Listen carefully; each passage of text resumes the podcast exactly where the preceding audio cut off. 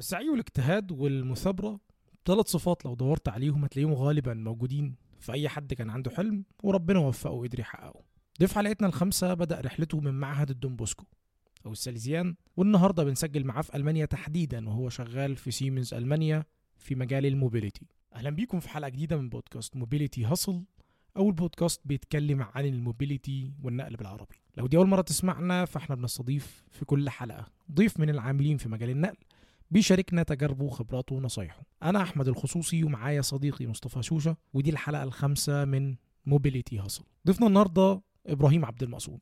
إبراهيم شغال حاليا ك service technician في Siemens Mobility ألمانيا. هيكلمنا على رحلته من أول معهد الدون بوسكو مرورا بتجاربه في مصر لحد حصوله على منحة السفر لألمانيا. وبعد كده تجربته هناك من أول الدراسة للشغل للمعيشة وتفاصيل تانية كتير. أتمنى لكم حلقة مفيدة.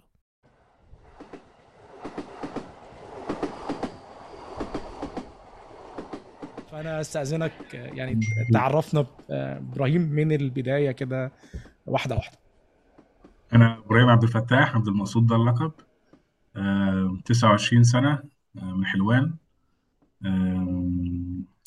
آه، درست في مصر في دون بوسكو. بعد تالتة إعدادي دخلت معهد دون بوسكو وخلصت.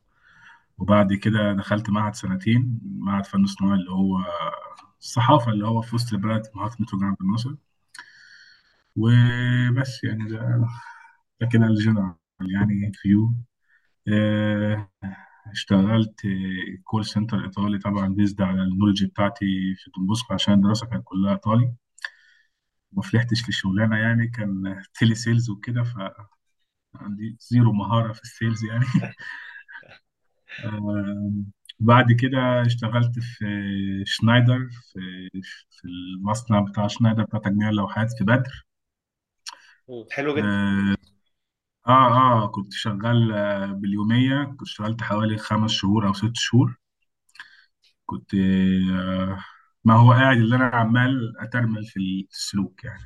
بس كانت دي شغلانتي. طبعا حاولت اجاهد إن أنا أخش على على الخلية ورحت ال control. آه حاولت طبعا أجاهد إن أنا آه أقول لل team leader بتاعي إن أنا خريج دون بوسكو وبتاع. طبعا مش كل الناس تعرف دون بوسكو يعني وكانت دي حسره بالنسبة لي مفيش حد كان يعرفه كتير. بس اللي كانوا قليلين في المصنع اللي عرفوه بقى ساعتها هم شدوني معاهم و... واشتغلت معاهم شوية في توصيل دايره التحكم بتاعة ال- ال switch وحاجات زي كده. آه بعد كده آه يعني أنا مش عارف سرحت كده بس عادي برضه نكمل. أيام. آه, آه آه.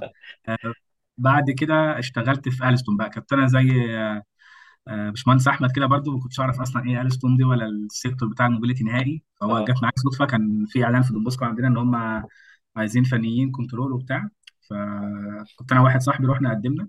هو عامة كان ساعتها ال- ال team leader اللي إحنا رحناه ربنا يجازيه خير يعني كان ما كانش بيحب يشغل غير ناس من دون بوسكو يعني. ما مش شكرانيه فينا بس مش بنتعبه كتير في الفهم يعني. آه هو المجال بتاع ال mobility كان في 2017 كان still مغلق على نفسه يعني. ف... فما تعبناهوش في الفهم سواء أنا واثنين صحابي التانيين اللي كنا بوسكو يعني. على طول اللهم لك الحمد يعني كانت الدوائر كانت سهلة يعني إنها تتفهم. طبعا في الجزء اللي هو اللي إحنا كنا مختصين بيه بس يعني في حاجات تانية ما شفتهاش أصلا وما زلت لحد دلوقتي. بس ف ساعتها حتى كان آخر يوم ليا في شنايدر كانت اليومية بتاعتي زادت بدل 80 جنيه بقت 100 جنيه يعني. أخدت آخر 100 جنيه بس ثاني يوم ولا الأسبوع اللي بعديه رحت رحت ألستون بس واشتغلت في ألستون آه، سنتين ونص أو سنتين وسبع شهور تقريبا. آه، آه، الأول اشتغلت فني تركيبات حوالي سنة وشوية. آه، اشتغلت في الفيس بتاعت من الأهرام لغاية آه، ألف مسكن أو من الأهرام لغاية آه، نادي الشمس كنت شغال ما هو إلا فني تركيبات. بن- بنعمل ال rackات وال وال واللوح ال control اللي هي خاصة بالسيمافور. الشنطات بنسميها ال shunt box بنوصلهم في العتبة كان العتبة هي ال base بتاعتنا يعني كانت الورشة بتاعتنا هناك. بنوصل wiring وميكانيكا شغل ميكانيكا وكهرباء يعني. آه، بنخلصهم وبعد كده لما نخلص نخلص تكون تحت النفق جاهز وبتاع بحيث إن إحنا ننزل إحنا وثلاث نخش نشتغل. آه وكنا بننزل برضه النفق إيه نعلق الحاجات دي ونشتغل في ال في ال SER room نوصل بقى كابلاتنا اللي جاية من النفق أو اللي جاية من غرفة التحكم وإلى آخره. آه لغاية ما رحت اشتغلت في المرج في 2019 غالبا. كان شهر كان آخر 18 مع أول 19 كانت ساعتها محطه المرج الجديدة كانت بت كانت مقفولة هي والمرج القديمة غالبا أو كانت الجديدة شغالة بس القديمه مقفولة مش متذكر آم، بس فكانوا بيجددوها يعني. آه، بيجددوا غرفة غرفة الإشارات يعني كانوا بيعملوا ال SER جديدة. بس كانت طبعا ال SER القديمة شغالة يعني. آه، فهناك بقى ساعتها آه، مش هقول اترقيت بس اتنقلت يعني من قسم ال- التركيبات ل... يعني اشتغلت شوية في ال design وبعد كده نزلت شوية test. كان المهندس اللي كان مسؤول عن المرج يعني اشتغلت معاه يوم واحد تركيبات. فساعتها كلم ال team leader بتاعي وقال أنا عايز إبراهيم يفضل معايا. ومن بعديها بقى عدى شهر ولا حاجة كلمني لما بدأنا في المرج. بدأنا بقى شغل جامد قال لي أنا هجيبك معايا. فقد كان وافقت رحت اشتغلت معاه شوية في الشركة هناك يعني في ال design. كان بيديني الرسومات وأنا ب... يعني كان يديني بس مجرد دواير كده. وأنا اسمي الريليهات و... وأشوف كام relay عندنا وأشوف نقط التلامس ال normal close وال normal open و إلى آخره وال repeaters والحاجات دي كلها. وبعد كده طبعا كانت ساعات بتحصل اعطال عشان إحنا كنا شغالين parallel مع الغرفة القديمة فكنا إحنا برضو مطالبين ننزل نصلح العطل ده وقد كان كنا بننزل. وبس كنت أنا بقى ساعتها أصلا يعني جات لي سيمنز كنت أنا حتى كان هو أنا المهندس بتاعي ده كنت أنا مفهمه كل حاجة من الأول إن أنا بعمل اليومين دول interview في سيمنز أو مش اليومين دول بس من 2015 يعني بقدم في المنحة. من 2015 أو كان شهر 5 2015 آه، كانت دي أول مرة أقدم بعت ال CV بتاعي. كان حتى هم عملوا زي آه، تجمع كده ولا حاجة في مدرسة جنب النادي الأهلي في مدينة نصر يعني كانت أول مرة بقى ساعتها كانت أول wave. آه، فكنت رايح بقى وكده والحماس واخدني بقى وبتاع. طبعا بعت ال CV بتاعي ما كانش جاش رد أصلا يعني. ما جاش رد ده في 2015 جت 2016 قدمت برضه. آه الحمد لله عديت ال phone interview وال face to face interview عديته. جيت في ال presentation النهائية وقعت. جت في 2017 برضو قدمت عديت ال phone interview وال face to face interview ما عديتوش يعني ما ترشحتش إن أنا أخش من ال final جيت بقى في 2018 بقى يعني أنا انت الصراحة يعني. برضو برضو للأسف برضو ما عدتش بس أنا ساعتها كنت وصلت برضو لل final presentation يعني. آه حتى ساعتها كنت كان على يميني وعلى شمالي كان زميل وزميلة ليا اللي هم نجحوا يعني واتقبلوا في ال wave بتاع 2018 يعني. آه فقابلتهم بعديها الحمد لله في 2019 لما دخلت بقى في 2019 حتى ما بعت ال CV عادي لما قدمت process عادي ما بعتوش قدمت على ال link بتاع سيمنز اللي كانت منزلاه نفسه ما بعتش ال CV لأي HR فجالي رفض عشان أنا كان ساعتها السن آخرهم 22 سنة. فأنا كنت بشوف إن هم عادي مش دي أول قضية يعني كان في السن. فبعت سي قلت خلاص بقى الواحد يئس خلاص أربع سنين ودي السنة الخامسة وبترفض خلاص ما بقتش موافق ال criteria بتاعتهم يعني. لقيت بعد كده باشمهندس أحمد الصديقي كلمني على LinkedIn وقال لي إبراهيم أنت قدمت قلت له آه قدمت. آه قال لي طيب ابعت لي ال CV بتاعك. فبعت له ال CV بتاعي وكلمني ما كانش فيه بقى phone interview أصلا. رحت له قعدت معاه هو face to face فيعني الراجل بجد يعني بعد ربنا كان هو ليه الفضل يعني عليا في إن أنا أتقبل في المنحة دي. هو حتى عقب لي على ال tips بتاعتي اللي أنا بقع فيها في ال في ال final presentation يعني طبعا هو كان حاضر كل presentation بعمله يعني. من 2016 فقال لي أنت مثلا هنا في نقطة هنا ال presentation بتاعتك 12 slide دي كتير إحنا عايزين ثلاثة أربعة بالكتير. طريقتك وانت بتتكلم ما ما يعني يعني ما هو الا كان بيديني توجيهات إزاي أنا أعدي presentation مش بس وقد كان يعني الصراحة نفذت تعليماته بالحرف. اللهم لك الحمد عديت. تاني يوم ال interview حتى كلمني هو وأستاذ محمود عطية مدير ال HR وكانت أستاذة جيران علو ساعتها برضه دلوقتي هي ال HR بتاعت Energy. ساعتها كلموني يعني مع بعض ومبروك أنت اتقبلت معانا وكده. ساعتها فرحة عمري يعني. أنا بسعى لخ... لحاجة بقالي خمس سنين. والحمد لله جت. وأنا كده كده أصلا parallel كنت بدرس ألماني في Goethe يعني أنا كنت واخد في معهد Goethe تمام. لغاية B واحد يعني. سامعني؟ تمام؟ آه آه آه تمام. لا تمام. تمام كنت بدرس في Goethe لغاية B واحد. لأن أنا كنت ناوي لو ما كانتش جات المنحه دي كنت إن أنا هسافر فيزة بحث عن عمل اللي هي ست شهور. بس كانت عندي عقبة في الفلوس. إن هو. ساعتها عشان كانت فيزا الست شهور دي كانت محتاجة حساب بنكي مغلق آه، إن أنا يعني افتح حساب بنكي في ألمانيا وأحط فيه كان ساعتها حوالي 5000 وشوية يورو. آه، بيتقفل عليهم لمدة ست شهور وهو كل شهر بيقسم المبلغ ده على ستة بينزل لي مبلغ. المبلغ ده بتدفع بيه إيجار الغرفة بتاعتك واكلك وشربك إنما full control الحساب بتاعك لا ما كانش موجود. فأنا كده كده كانت هي دي مشكلتي إن أنا مبلغ المبلغ كبير. بتتكلم كان ساعتها كان اليورو ب 18 جنيه تقريبا أو 16 ولا حاجة. فكان still مبلغ برضه بتاع 80 90 ألف جنيه ما كنتش أقدر عليه يعني.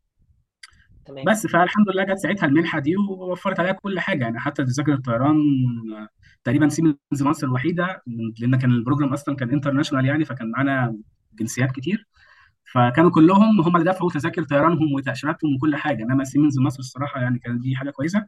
هم اللي تكفلوا بكل حاجة سواء تذكرة الطيران التأشيرة. التأشيرة إحنا دفعنا الفلوس الأول وبعد كده ادوها لنا يعني. فلا يعني كانت حاجة محترمة الصراحة. ما شاء الله. طيب خلينا خلينا نقف في ال- في الحتة دي لأن بالظبط. إحنا خلاص داخلين على الحتة بتاعت السفر بقى. إحنا إحنا دخلنا من الشغل على المنحة. أنا ما أعرفش إيه المنحة الصراحة. أنا ما أعرفش إيه هي المنحة أساسا. هي ال- هنا في ألمانيا في حاجة أي أي حرفة أي مهنة بتتعمل لازم تعمل حاجة ليها اسمها Ausbildung اللي هو زي تدريب مهني. ترجمتها العربية تدريب مهني. زي الصنايع عندنا بالظبط. حلاق نجار سباك بتاع دوكو بتاع ميكانيكا. حاجة زي آه شهادة آه. مزاولة كده. زي شهادة مزاولة آه بس أنت بتدرس أنت فعلي بتدرس على حسب بقى كل حرفة وكل مجالها بمدة الدراسة. أنا درست ميكاترونكس فكانت ثلاث سنين ونص بس أنا واخد سنة زيادة علشان أنا مش مش من أهل لغة البلد عشان أنا أجنبي. فبالتالي كانت المنحة extra سنة زيادة. إنما في الطبيعي هي سنتين سنتين ونص بالنسبة للألماني. في في programs ثانية ثلاث شهور بس اللي هو زي حلاق تقريبا أو حاجة زي كده ثلاث شهور من ست شهور يعني في اللي هو مضيف القطر ده آه، برضو مع Deutsche Bahn تقريبا ست شهور برضو سواق القطر سواق الترماي ثلاث شهور يعني على حسب إيه كل حرفة بتختلف المدة بتاعتها يعني. ف... فعشان ما أطولش في النقطة دي آه، كانت ساعتها سيمنز مصر عشان طبعا الثلاث محطات كهرباء اللي اتعملوا في 2015 فكان في اتفاقية ما بين Energy مصر و... والشركة الأم في ألمانيا إن إحنا هناخد ناس technicians ندربهم عندنا ومفروض يرجعوا يشتغلوا في سيمنز مصر بس كانش ما إحنا ما كناش مقيدين إن إحنا نرجع نشتغل في سيمنز مصر. فبس فنزلوا ساعتها إعلان إن هم عايزين فنيين يروحوا يتدربوا في ألمانيا هناك كهرباء أو ميكاترونكس ثلاث سنين ونص من أول 2015 بس أول سنة سافر واحد تاني سنة أربعة ثالث سنة أربعة رابع سنة أربعة وإحنا كنا آخر سنة برضو كنا أربعة. آه، بس ما فيش تاني. يعني المنحة من إحنا آخر wave في 2019 ما ما- المنحة ما عملتش تاني يعني ما فتحتش تاني. بس غالبا مع Mobility أعتقد في اليومين دول ما بيننا وما بين GIZ وحاجات زي كده يعني بس بالظبط. غالبا بتبقى شهور أو سنة تقريبا. آه فدي برضه فرصة كويسة يعني الناس ممكن تقدم. وبس كانت هي دي المنحه باختصار يعني. فكانت هي حتى full كل حاجة يعني آه ك- ك- كسكن ك- ك pocket money باخده كل شهر اللي هو يا دوبك يكفيني يعني وكده. وبس. عظيم كويسه جدا. يعني. طيب آه تعليقا يعني على على كلامك خليني آه يعني خلينا كلنا نحيي عطية والسعدني والناس المحترمة كلها اللي ساعدتك بما إنهم يعني آه ساعدوك. آه. آم، خلينا ننتهز فرصة إن إحنا بنتكلم وإن أنت خريج دون بوسكو أنا شخصيا ما كنتش أعرف إيه دون بوسكو ما ما عرفتوش غير لما اشتغلت في تاليس. و- وعرفته عن طريق واحد صاحبي كان بيدرس هناك. ف... فأنا عايزك تعرفنا إيه هو المعهد بتاع الدون بوسكو آه، دون بوسكو باختصار هي مدرسة آه وكلمه دون يعني زي زي أبونا كده بال- بالمصرية يعني. لما أقول لك دون بوسكو ده كان اسم كان راهب إيطالي. آه، فالكلام ده كان في ال 1800 واي يعني مش متذكر التواريخ بالظبط. فكان في ميلانو يعني كان في شباب كتير هناك كان أطفال كتير مشردة وكده. فما هو إلا جمع ال- الأطفال دول وجمعهم في مدرسة كده أو حاجة علمهم حرفة كان حاجات ليها علاقة بالميكانيكا وكده الأول. وبعد كده الفكرة توسعت وجم هنا مصر سنة 26 1926 يعني كمان ثلاث سنين هيكمل 100 سنة في شبرا يعني. المعهد في فرع في اسكندرية مش عارف كان سنة كام. فهو بعد ما بعد ثالثه إعدادي حتى كان في 2009 لما أنا دخلت 2008 2009 كان كان ساعتها المجموع كان من 220 من 230 تقريبا وأنا كنت جاي 255 على ما اتذكر يعني. فقدمت. أنا أصلا كنت الأول لازم يعني هم قالوا لنا لازم تقدموا ملفكم في ثانوي عام وبتاع علشان لو ما اتقبلتوش إنه تقديمه مش سهل. أنت بتملى form. وبعد كده تمتحن رياضة و English نجحت. بتخش course إيطالي نجحت. خلاص بتختار القسم بتاعك بتخش. فهو مدرسة فيها نظامين نظام ثلاث سنين ونظام خمس سنين.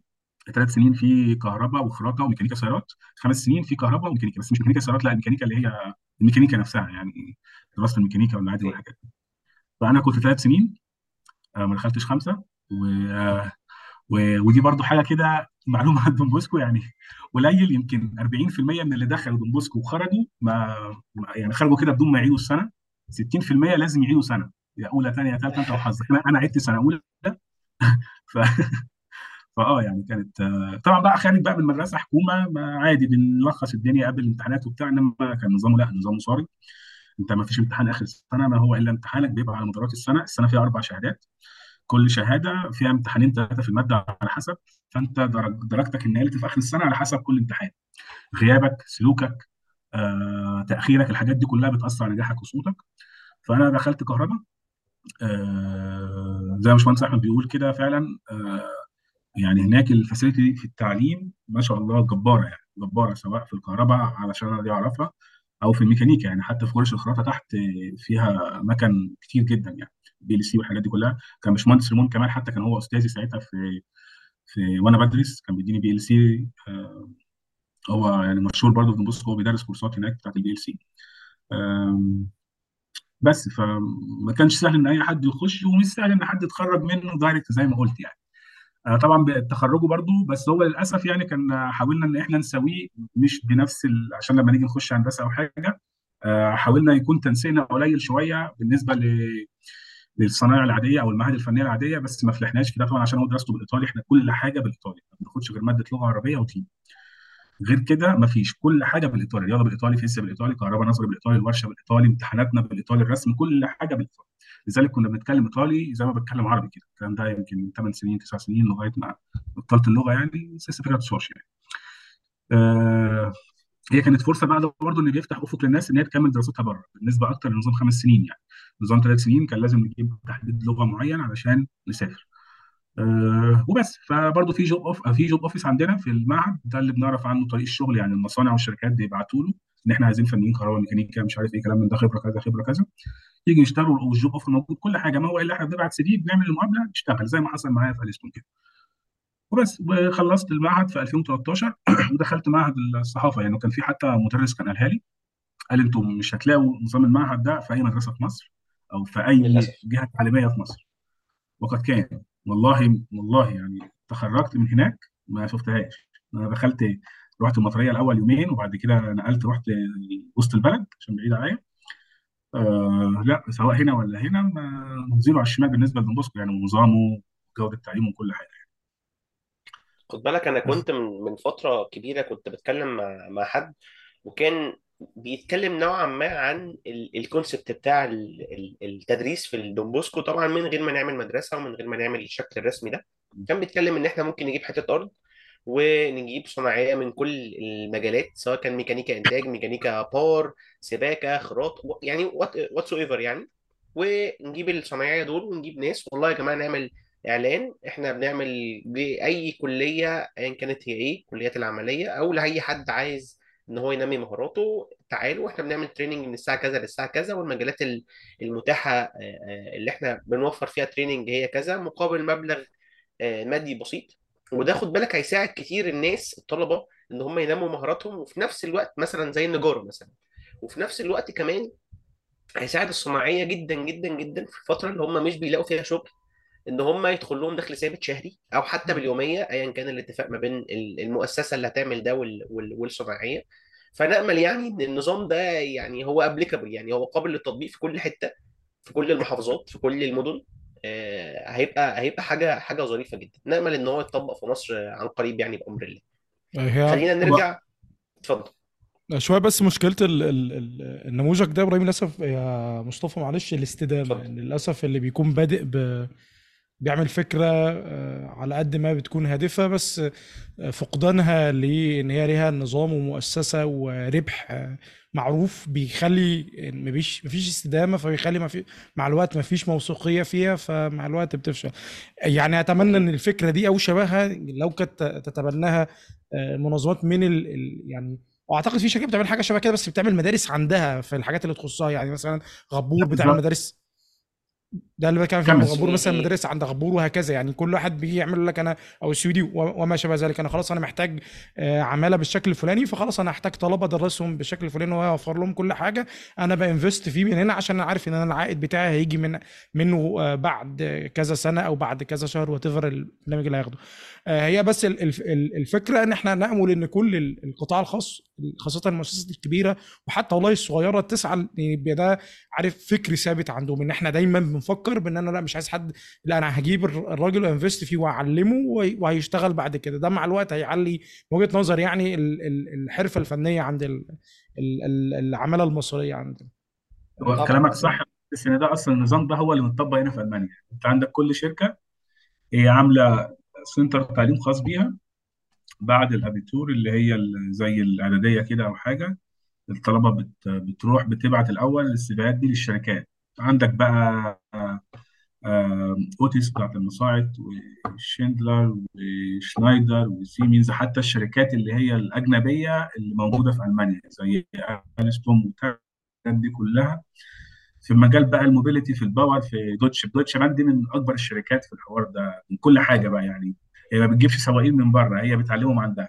الفنيين برضو لازم بس فنيين آه يعني عشان كنت قدمت هناك قبل كده يعني.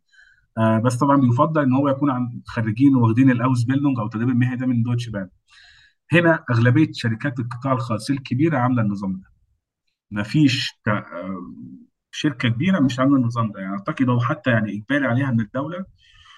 وبرضه هو مش مش حبا لله في الوطن برضه في جزء من الضرائب كبير يعني بيقل من الشركة على الشركة يعني. أكيد. آه، وجزء إن هم بيفيدوا المجتمع إن هم بيطلعوا ناس فاهمة؟ بالظبط. وكده واجباري إن هم يشتغلوا أول سنة معاهم بعد التخرج يعني. وبعد كده انت free بقى انك تكمل أو لأ. إيه، خلينا نرجع للحتة بتاعه ال internship بقى. تمام؟ إحنا تمام. دلوقتي نجحنا في في في المنحة. وخلاص بقى هنسافر ألمانيا. احكي لنا بقى عن ال... ال... اتعلمت إيه؟ احكي لنا أكتر عن ال- المنحة احكي لنا عن الصعوبات اللي قابلتك في الأول. يعني حطنا معاك في الصورة يعني. آه والله لما اتقابلت اللهم لك الحمد فرحت جدا يعني. كانت يعني كان إحساس الصراحة جميل إن أنت يعني بتس- بتسعى للحاجة وعايزها وبتجيلك في الآخر بعد تعب وتوفيق من ربنا طبعا وبتجيلك فكانت دي كانت دي لها طعم تاني. فطبعا لما رحت بقى هناك بص الصراحة ما تعبتش قوي في الأول لأن كانت الويبز القديمة المصريين كانوا معانا في نفس المبنى. يعني كل واحد ليه استوديو بتاعه قاعد فيه. فأي حاجة عادي كنت أروح أقول لهم أنا مش فاهم كذا أعمل كذا مش فاهم كذا. فكانوا الصراحة يعني بيساعدوا جدا. يعني هي كانت المشكلة الوحيدة في اللي جه أول مرة أول واحد. هو ده يعني ده اللي ده اللي تعب جدا طبعا بقى أنت برضو الناس كلها بتيجي zero ألماني يعني. فأنا كنت جاي معايا B واحد آه بس كنت مخلصه من 2018 وأنا سافرت 2019 فبرضو آه نسيت شوية مش هقول لك لا يعني لا نسيت نسيت يعني. طبعا هم بعد كده علمونا ألماني من A two زي يعني. آه بس بقى صعوبات تانية كانت كانت معاملة مع الالمان بقى يعني. برضو إيه آه إحنا كمصريين برضو القلش بتاعنا ونظام الحاجات دي الناس دي ما بتفهموش. يعني أنا عايز أقول لك أنت ممكن يكون في نكتة أو حاجة أو أو موقف هزار معين عفى عليه الزمن من عشرات السنين أنت ممكن تيجي تقوله هنا دلوقتي تلاقيه ها بنظام جديد يعني. ف ما بيفهموهاش. يعني إحنا ممكن نكون فاهمينها بتاع لأ. جديين جدا المواعيد يعني شرب شرب يعني. طبعا كانت في الأول في صعوبة تواصل مع المدرسين برضو. بس برضو كان يعني لما يجيبوا آخرنا مش فاهمين يكلمونا إنجليزي. ف وبالغ طبعا مع الدراسة كنا بنتعلم ألماني. أنا أول ما رحنا ما بدأناش المنحه على طول لا قعدنا سنة شهر ونص قصدي نتعلم ألماني بس. آه وبعد كده بدأنا بالتدريج بقى حاجات في الميكانيكا وحاجات في الكهرباء برادة خراطة وفريزه ده في الميكانيكا والبرادة دي يعني خدت مننا أسبوعين كده ما كناش عاملين حاجة غير إن إحنا عاملين شغالين بالنبره بس. نعمل زاوية ونعمل ونعمل. فبرضه الواحد كان متضايق اللي هو يعني أنا برضه ما كنتش فاهم إيه ال program قوي يعني. أنا قلت جاي ميكاترونكس ففيها أكتر كهرباء وبتاع. لقيت لا إن كان معظم الشغل فيها ميكانيكا. آه ما اشتغلتش ميكانيكا في حياتي خالص.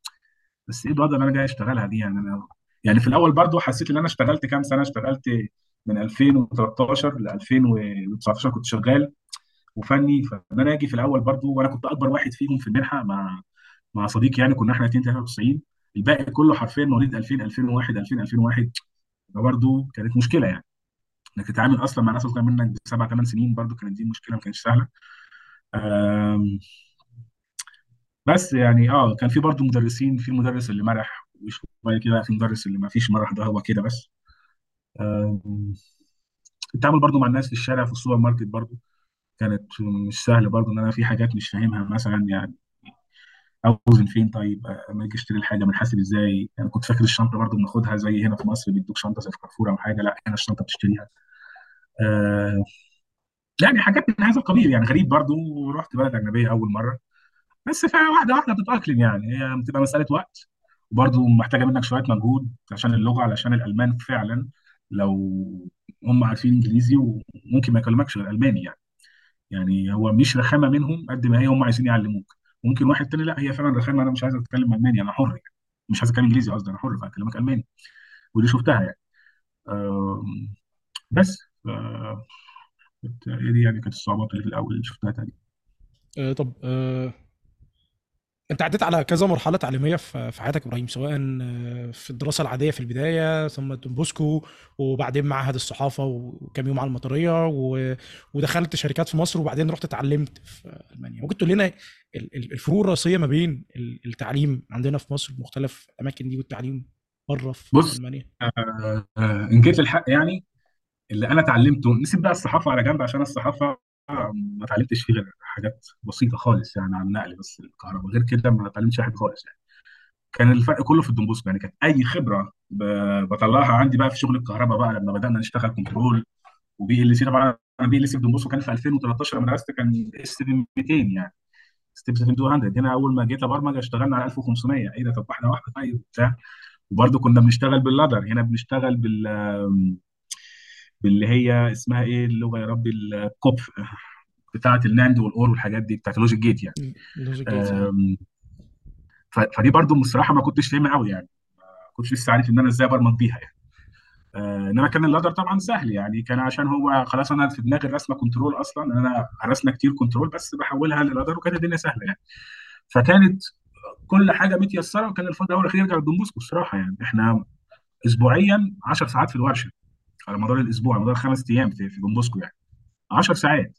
هنا في في التدريب مش هقول لك ما درسناش كتير بس هم هنا بيدوا من كل فيلم أغنية. بمعنى إحنا مثلا عن ال microcontrol خدنا آه أسبوع تقريبا أو أسبوعين. بس آه فكرة عامة اتفضل اشتغل شوية برمجة حاجة بسيطة تمام. حاجة عن الأردوينو برضه فكرة عامة أسبوع أسبوعين. ال PLC نفسه اشتغلنا أسبوعين. المشكلة بقى مش كده. المشكلة إن هو بيجي لك بعد كده تيجي يعمل test في نهاية ال course بيجيب لك اللي هو اللي أنت المفروض تكون درستها سنة سنتين. أنت مديني بس شوية general view يعني ما ما تستحقش دي كلها. حتى صحابي اللي كانوا معايا اللي هم دارسين هندسة في مصر قالوا إحنا الحاجات دي ما ما أخدناهاش الأسبوعين اللي هم ان هم درسوا درسوها لنا بس أنا فاكرهم أصلا من دراسه الهندسة في مصر يعني. فآه يعني عشان المواضيع كتير فالمواد مش دسمة يعني. ده ده, ده وجهة نظر أنا. ممكن في حاجات تانية لا كانت المواد دسمة يعني. وبرضه في مواضيع بتتكرر يعني. اخذنا PLC ممكن مجمل الثلاث ونص ثمان أسابيع بس متقطعين مثلا. آه نفس القصة في الورش في الورشة بتاعت ال control برضه خدنا كتير يعني. كانت دي بالنسبة لي كانت احب حاجة ان أنا كنت بحب class ال control جدا يعني وما زلت. فكان بالنسبة لي برضه حاجة سهلة خالص إن أنا هم شباب مواجهين صعوبة وبتاع اللهم لك الحمد دايس. في حاجات تانية في البرمجة كنت أنا اللي بواجه فيهم صعوبة واللي عنده 17 18 سنة ده ما شاء الله دايس دايس يعني. أنا ما كنتش افقه فيها شيء يعني. بس فيعني مميزات وعيوب كانت في حاجات فيها كويسة وحاجات طبعا لأ يعني. بس يعني. يعني هنستكمل على نفس النقطة الأخيرة اللي كنا بنتكلم فيها فكرة الفرق بين جودة التعليم، أنت كنت بتتكلم على فكرة إن هو آه، إحنا شوية بناخد حاجات معينة م- زي ما قلت من كل فيلم أغنية مقتطفات وبعدين بنمتحن، بس أنا بتكلم على ال quality التعليم. آه، أعتقد البرنامج كان أكتر منه تعليم فني أكتر منه تعليم آه، غير. غير فني أكاديمي. ف quality نفسه. أنا عارف دون بوسكو، يعني صرح عظيم في التعليم الفني في مصر. فالمقارنة ممكن ما ما يعني يبقى في حاجات متشابهة بين الاثنين بس أنا بتكلم بقى دون بوسكو مش كتير في مصر يعني مش مش السائد في مصر هو دون بوسكو لا بالعكس الصفوه في مصر هو دون بوسكو والسائد إن إحنا آه، بناخد كلمتين ما بننزلش training ما بننزلش آه، مفيش دراسة عملية. خالص. بالظبط. فده اللي بتكلم عليه ده سؤالي الأساسي. ألمانيا في الجانب العملي. آه في الجانب العملي آه برضو مقارنة يعني بال بالدون بوسكو كان كل واحد ليه جهاز كمبيوتر بتاعه كان كل واحد ليه ال PLC بتاعه كان كل واحد ليه جهاز الكمبيوتر اللي هيبرمج عليه الأردوينو وال... ولو أي شغل فيه برمجة يعني آه كان بالظبط ده كان زينا زي في دون بوسكو يعني فلا كانت. حتى كان في. في جهاز كده ال oscilloscope تقريبا اللي أنت بتقيس بيه ال- ال wave بتاعت ال frequency وكده برضه كان كل طالب ليه جهاز و- ومرة واحد مش عارف ركب حاجة غلط ولا حاجة الجهاز تقريبا فرقع وباظ. عادي رموه جدا وجابوا له واحد جهاز جديد. وبرضه في واحد طاير برضه board ال PLC برضه نفس القصة برضه رموها وجابوا واحد جديد ولا أي حاجة ولا أنت عملت إن إحنا بنتعلم. عادي جدا. آه كان نفس الفكرة برضه في دون كان في ناس كتير بتعمل قفلة كان ال contactor يبوظ كان أي حاجة برضه ما كانوش الصراحه بيقولوا لنا حاجة يعني. فلا يعني ك quality تعليم عملي كانت كويسة. بت plus عليها بقى إن إحنا كنا بننزل فترة تدريب في المصانع. يعني أنا عشان كنت Siemens Energy فكنت بنزل المصنع اللي هو بيعمل ال- ال- المفاتيح بتاعت ال high voltage من 360 كيلو ل 700 وشوية تقريبا مش متذكر الرقم. فكنت بنزل أشتغل مع الناس دي ميكانيكا وكهرباء. عادي الميكانيكا كان ال- ال breaker نفسه إن بنشحم الألسيهات اللي بتركب والجوانات ومش عارف نعمل إيه ونربط إيه ونربط مسامير على عدد نيوتن معين وبتاع. وفي الكهرباء اشتغلت في الخلية زي ما أنا كنت حابب يعني اللي هي لوحة ال control اللي بتحمل ال- المفتاح يعني. فلا كان كو- ك quality عملي آه، سواء في ال center اللي بتتعلم فيه وتنزل بعد كده تشتغلها في المصانع لا يعني لا غبار عليها 100% top يعني. طيب إبراهيم آه، عرفني أكتر آه، إيه اللي حصل بعد المنحة؟ اشتغلت فين؟ ابتديت إزاي؟ ال- الكلام ده. هو أنا في المنحه لسه ما خلصتش شهر واحد اللي فات. آه، المفروض إن إحنا من شهر 11 بنبدأ بقى ندور على شغل ونبعت لمكتب الأجانب إن إحنا هنعمل extend للفيزا بتاعتنا. يعني كانت شوية كركبة مع ضغطة امتحانات مع ضغطة مشروع مع مع, مع كان الواحد كان دماغه قد كده يعني. فاللهم لك الحمد أنا ما كنتش ببعت غير لسيمنز عشان أنا حابب من زمان من أول 2009 من أول ما شفت حاجات ال PLC والحاجات دي وأنا حابب إن أنا أشتغل سيمنز فأنا طبعا كان أي اعلان لسيمنز إن هم عايزين واحد فني كنت بقدم فيه سواء بقى في Siemens Energy في Mobility هي وظروفها يعني. بس أنا كنت عشان Energy فكان يعني كانت فرصي أكتر إن أنا إيه أشتغل في Energy يعني مش في AG اللي هي بتاعت Mobility بس كنت بقدم عملت interview هنا وهنا وهنا وفي الآخر فضلت وجالي اتنين job offer كان واحد اشتغل في نورنبرج بس في مصنع. تجميع برضو آه آه لوحات كهرباء وكده برضو خاصة مش فاكر الصراحة كانت خاصة بإيه والله بس يعني كانت اللي هو كل يوم هعمل نفس الشغل. وأنا ما بكرهش في حياتي قد الروتين إن أنا آجي كل يوم من 6 ل 2 6 الصبح ل 2 الظهر آجي أعمل نفس حاجة دي دي لأ ده ده شغل روتين كنت بكرهه حتى فترة التدريب بتاعتي لما كنت بنزل بيها المصنع يعني كل يوم هو نفس في ناس حرفيا ما هي إلا قاعدة بتعمل زي مثلا كان شغل في شنايدر كده اللي هو قاعد بس بيترجم. بس طبعا في ألمانيا لا في مكنة already هي اللي بتعمل الكلام ده. ففي ناس ليها شغل معين اللي هو كل يوم اللي بيبات فيه بيصبح فيه مفيش حاجة جديدة. فأنا لا ما, ما كنتش بحب ده يعني. فعشان كده حتى سألت ال team اللي كان بيعمل interview قلت له هو أنا كل يوم هعمل حاجة دي؟ قال لا لا لا قال هو مش روتين لأن في كذا موديل من اللوحه دي. فدي فيها هنا ودي فيها هنا يعني. حسيت فيها إيه؟ ببصيص أمل يعني. في المقابل بقى كان جاي لي ال job offer اللي أنا فيه دلوقتي مع Mobility يعني بس بقى اللي هو يعني حاجة أنا بحبها أصلا من مصر. والله لك الحمد يعني أديت فيها في مصر يعني.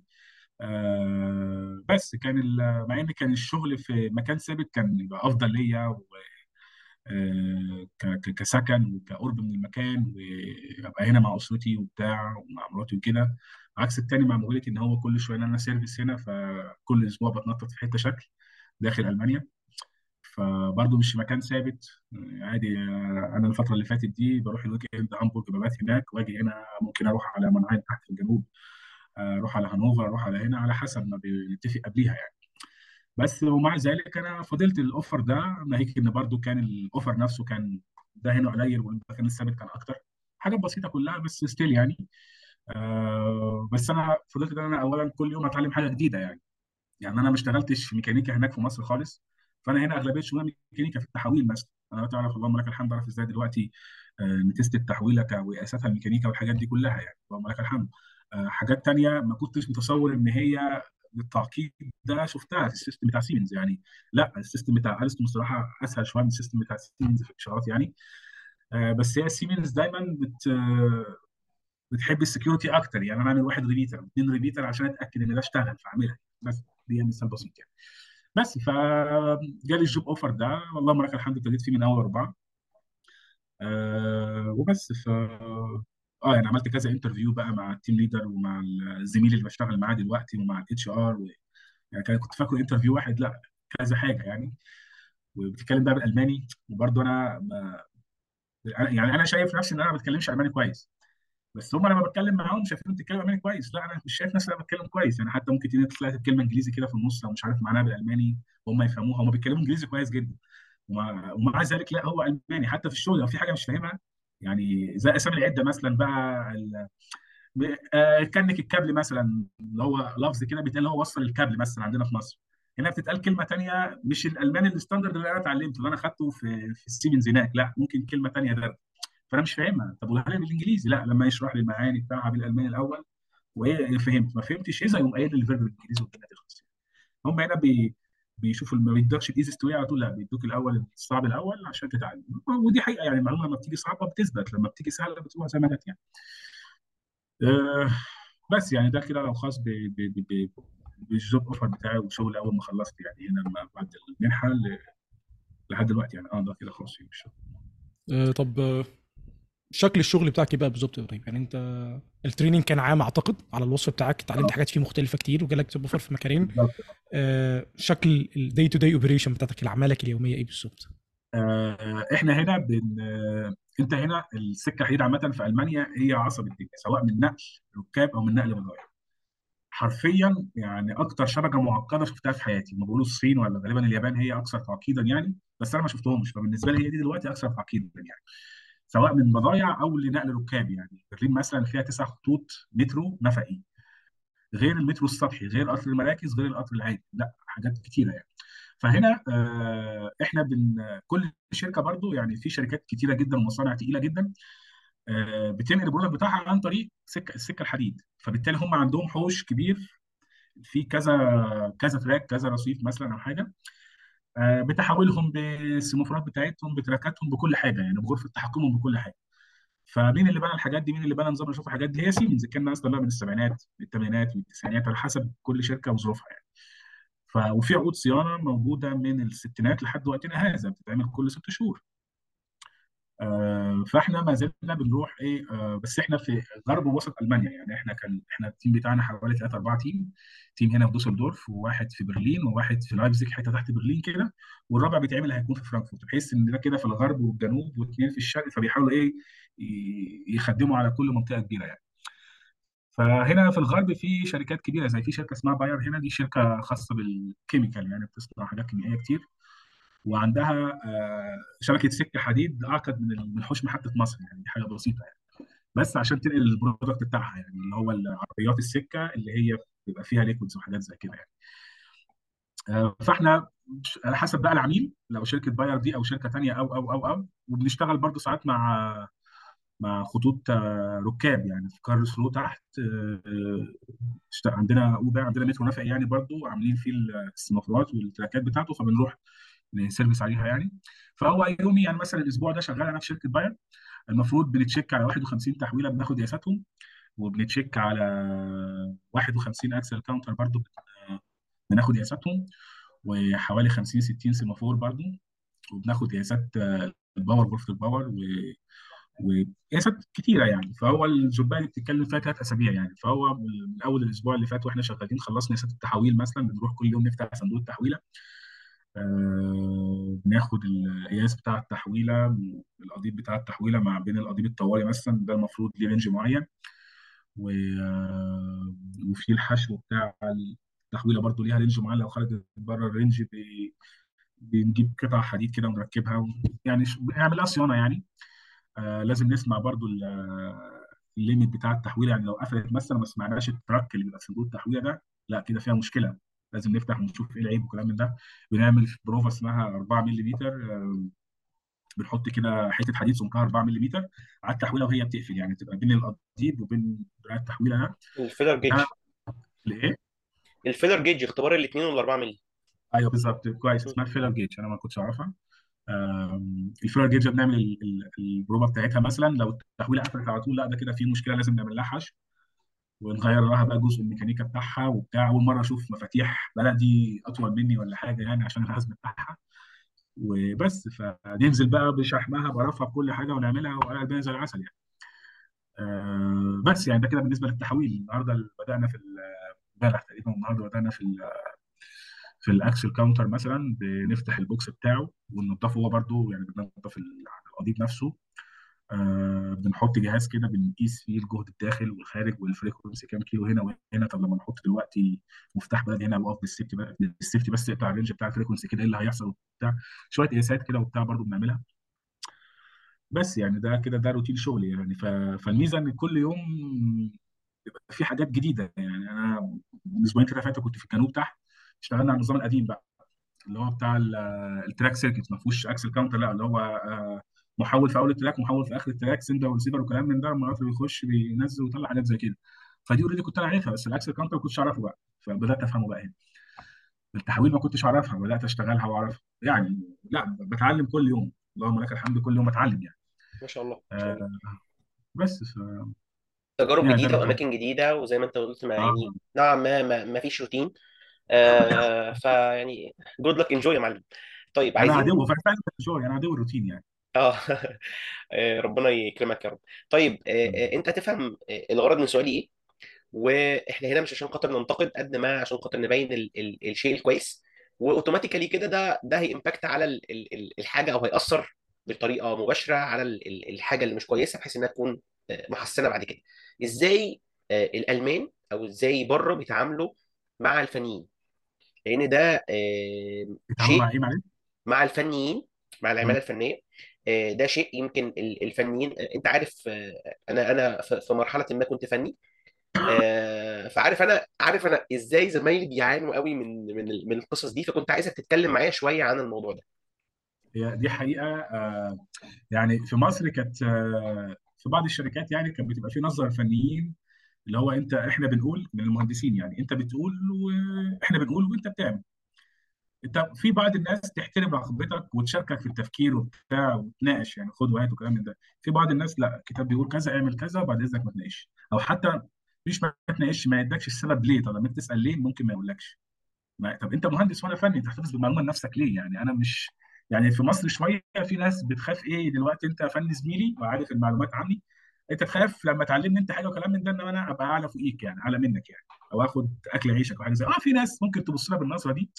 بس بالعكس يعني خلي الناس انفعهم من الناس يعني. أنا لو اعرف المعلومة بالعكس ده, ده اللي بيعلم الناس ده بيبقى هو أشطرهم يعني. هنا آه نظرة هنا حرفيا النظرة لأي بني آدم ما فيش فيها أفضلية من ناحية التعليم ده خالص.